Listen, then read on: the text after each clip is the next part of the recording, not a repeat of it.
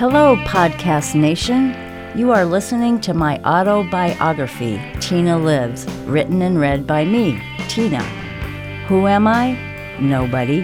But when asked the simplest questions in life, like where are you from, there was never a simple answer. So I decided to jot the answers down in a book about growing up hippie, surviving the South, and getting the hell out, which is why Tina lives. Episode 13 Unfinished Business. May 1984. Back home to Lil.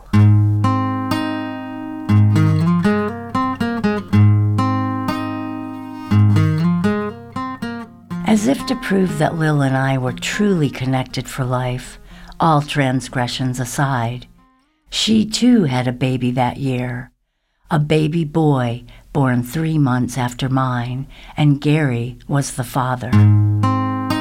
Lil desperately wanted her son to be raised in a healthy environment, and the only place that that existed in her world was at my apartment. So she and her new baby boy moved in with me.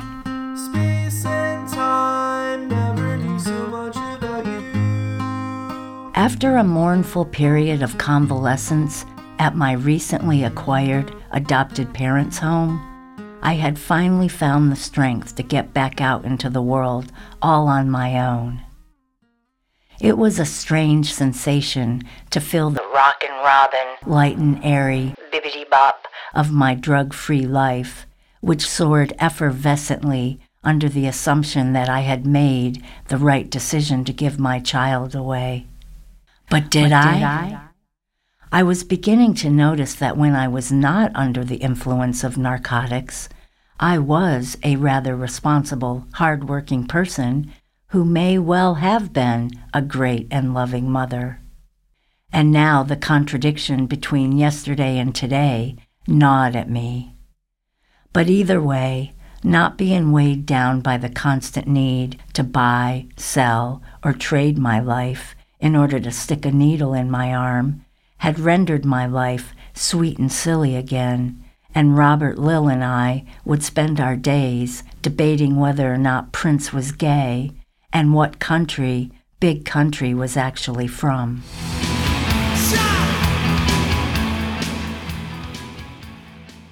People always said Arkansas was 15 years behind the times, which is why the word enabler associated with the self help movement of our time had not yet entered the vocabulary of my friendship with Lil and Gary. So basically, it was just a matter of time. Gary was a drug that Lil couldn't resist, and Lil was a drug that I couldn't resist. But I did try to resist Gary's request to cook meth in our home because I was doing my damnedest to keep me and Lil on the straight and narrow and to create the wholesome family life that we deserved, desired, and desperately needed. I could feel my thriving soul producing new shoots of growth, and I wanted my life to be free and pure, two words which had long since been eradicated from my vocabulary. After days of badgering and a little nudge from Lil, I consented. Why? Because love can be dirty and manipulative, and I loved Lil and Gary.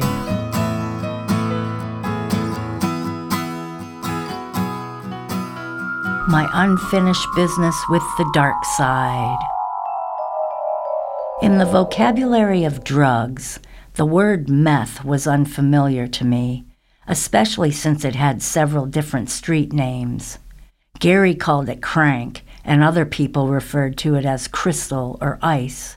It was all too complicated, and I didn't seem to have an attraction towards learning about it, so it was news to me that you could cook meth in your house, on your stove top, alongside your pork chops and mashed potatoes. Before the smell of meth cranked up in our apartment on a sticky, humid night when Lil and Gary's baby was elsewhere, it was pretty fascinating and impressive to watch the process. Seeming like a scientific genius with his milk crate full of various liquids, none familiar, Gary mixed several chemicals together, which included squeezing the liquid out of Benadryl nose inhalers. As he stirred the concoction, the liquid reduced into a thin white dust, coating the glass pie pan in which it was cooking. Within minutes, the most revolting smell infiltrated the house, and this is when I started to regret my decision. Please hang up and try again. The chemical fumes, compounded by the thick, wet, moleculed air, were so disgusting and invasive, I thought my skin would rot from the outside in. There was no respite or relief from this loud, diabolical smell. Even with the wet t shirt Gary instructed me to put over my nose and mouth. My body rebelled instantly into fight or flight with my heart racing and my head pounding, and I began to feel both nauseated and high. I begged Gary to make it go away before it reached the neighbors, but that was not an option. The corroding aroma was absorbed by the walls and furnishings, lingering on for weeks after the initial cook. The repulsive smell did, however, redeem itself once I shot it up.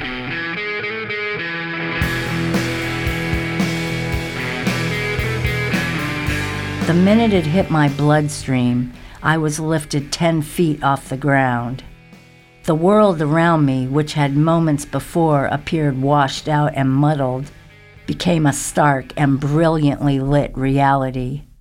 My vision focused with a concentrated clarity, and even though it was the middle of the night, I needed sunglasses because the exposure was so intense. My brain buzzed like an electrical power plant and my body revved up to high gear. The explosion of senses was all too much, and I ran to the bathroom to throw up. Just one shot of that smelly mess, and I was up for days. The meth and the cooking of the meth sent my companion Robert packing. He hated it, and he hated Lil and Gary. With arms akimbo, head lowered and cocked to one side, trying to hide his contempt and disappointment, he softly, yet firmly, tried to persuade me away from the dark side. Even though the toxic amphetamine had me talking nonstop, the magic of words had escaped me, and I couldn't convince Robert that I was okay. It was only temporary because I didn't really like the stuff. Robert had no patience for waiting around to see if this were really true, or if I would come back down to the creative, pragmatic world of comfort and support that we had constructed for each other. He was no longer a believer in me unless I walked away from Lil and Gary. It was pivotal this moment. I knew it was the proverbial fork in the road, the tug of war between right and wrong, good and bad. Robert was my innocence, and I was his reinforcement at a time when he needed it most. But my selfish drug blood killed that for both of us. So Robert went back to Louisiana to be with his family, and I carried the guilt of never knowing if he did indeed finally jump through that astral door.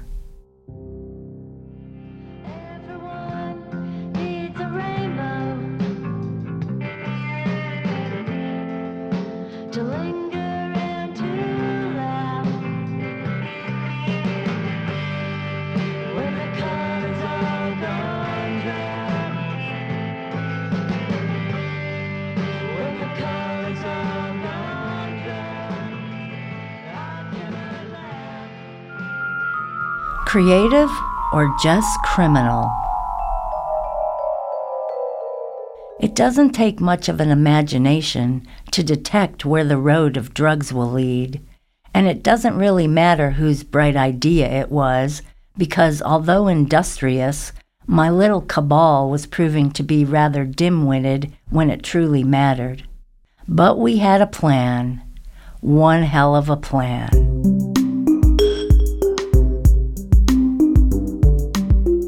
Our grand scheme was initiated due to our financial needs, because although Lil and I both worked full time jobs, the combined salaries of minimum wage was not enough to provide for her son and to pay for the resurrection of our drug habit. So we took a part time job where the hours suited our lifestyle. Day one, which actually occurred long after midnight, was quite simple. The three of us drove to the pizza joint where Lil worked. Gary threw a brick through the front door window, and Lil walked in and got the money bag. With an urgent nonchalance, she quietly closed the car door and we drove back into the night, trembling from head to toe without saying a word, as if any utterance would draw attention to the crime that we had just committed. Our first stop, after the deed was done, was to the corner. Our second, to the 24 hour grocery store, where we extravagantly filled three grocery carts with a poor man's bounty, bought several cartons of cigarettes, and returned home absolutely bowled over by the overstuffed refrigerator and a night's worth of drugs. When all was said and done, about five minutes of nerve wracking work filled the refrigerator with the nutritious types of food that a loving mother desires for her child and fledgling family. Lil went back to work the next day as if nothing had ever happened, and nothing did, which left us confident to try again. Someone is watching your house again.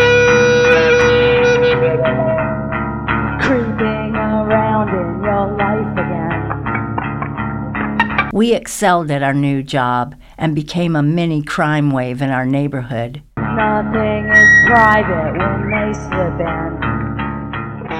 Lil and I were well suited to this type of employment.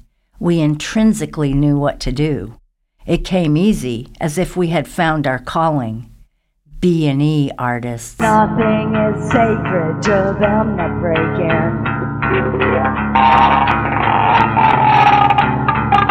Because we were the age of selfish, exacerbated by the selfishness of addiction, we didn't ruminate about how our actions rippled into the lives of our victims. In order to do the job successfully, there must be compartmentalization. Us and the nameless, faceless them. And I never felt a thing until Beans and Grains and Things, a small hippie store located right on the corner of Oak Street, where Sue Gorton and I first lived together in Little Rock. It couldn't have been easier to break into. We barely needed a crowbar, just a screwdriver to pry open the old, dilapidated wooden window. And once in, when the smell of beans and grains and things hit my olfactory senses, waves of guilt punched me in the gut and I fell to the ground, where I needed to be anyway because this storefront was located on a busy thoroughfare. Crawling around on the concrete floor, the soft, colorful nightlights exposed the stark contrast between my early age ethos, taught to me by owners such as these, and the unscrupulous student that I had become. I was unnerved by the sense that Gorton was watching, peeking through that astral door, shaking his head with the same disappointment shared by my long gone and sorely missed friend, Robert. Gorton should have been there, but he wasn't, and I had a job to do. So I went through the filing cabinet, grabbed the money bag, mostly full of checks, and a brown leather jacket hanging warmly off a metal folding chair. We were out quicker than the time it took us to get in, and my usual nerves were less about fear and more about disdain. What was I becoming? We got pulled over by the police that night. after Lil ran a red light. We thought for certain we were done for, our life of crime over. We assumed it was obvious, dressed from head to toe in solid black, with the tools of our trade shiny and evident and gleaming in the back seat of her car. But the cop was lackadaisically unaware and didn't even give us a ticket. He just smiled and told us to be careful and sent us on our way. Lil and I took this as a sign that we were on the right career path.